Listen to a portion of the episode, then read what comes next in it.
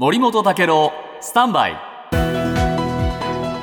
長官読み比べです、はい。アルツハイマー病の進行を遅らせる効果が認められた初の新薬、はい。えーレカネマブ。これの承認が厚生労働省の専門部会で、えー了承されました。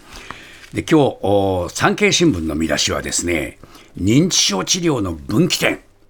それから読売新聞は認知症治療の転換点とね大きな期待を寄せてるんですね。失礼。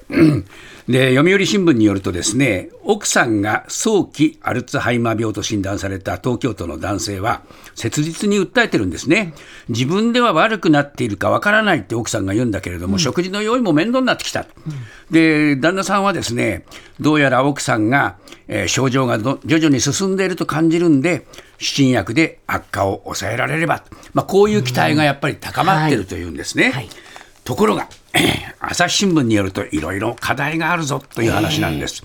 で一つはですね治験でおよそ30人の人に薬を投与した医師の話が載ってるんですが効果を実感できるのは3人に1人程度。えー？これはね結構ね答えるでしょ？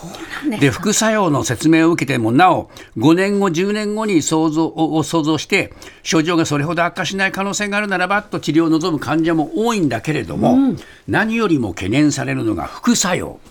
えーアメリカの添付文書の警告文にはですね、はい。稀に生命を脅かす重要な事象が発生することがあるとこういうのが書いてあるそれじゃあね。こういうことを聞くとね、果たしてこれ使っていいものなのかそうそう。どうなのか。対象者は脳出血だの脳卒中になりやすい世代なんで、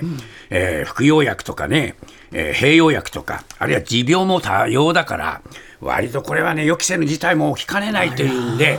必ずしもね安全安心で使えるっていうものでもなさそうなんですよね。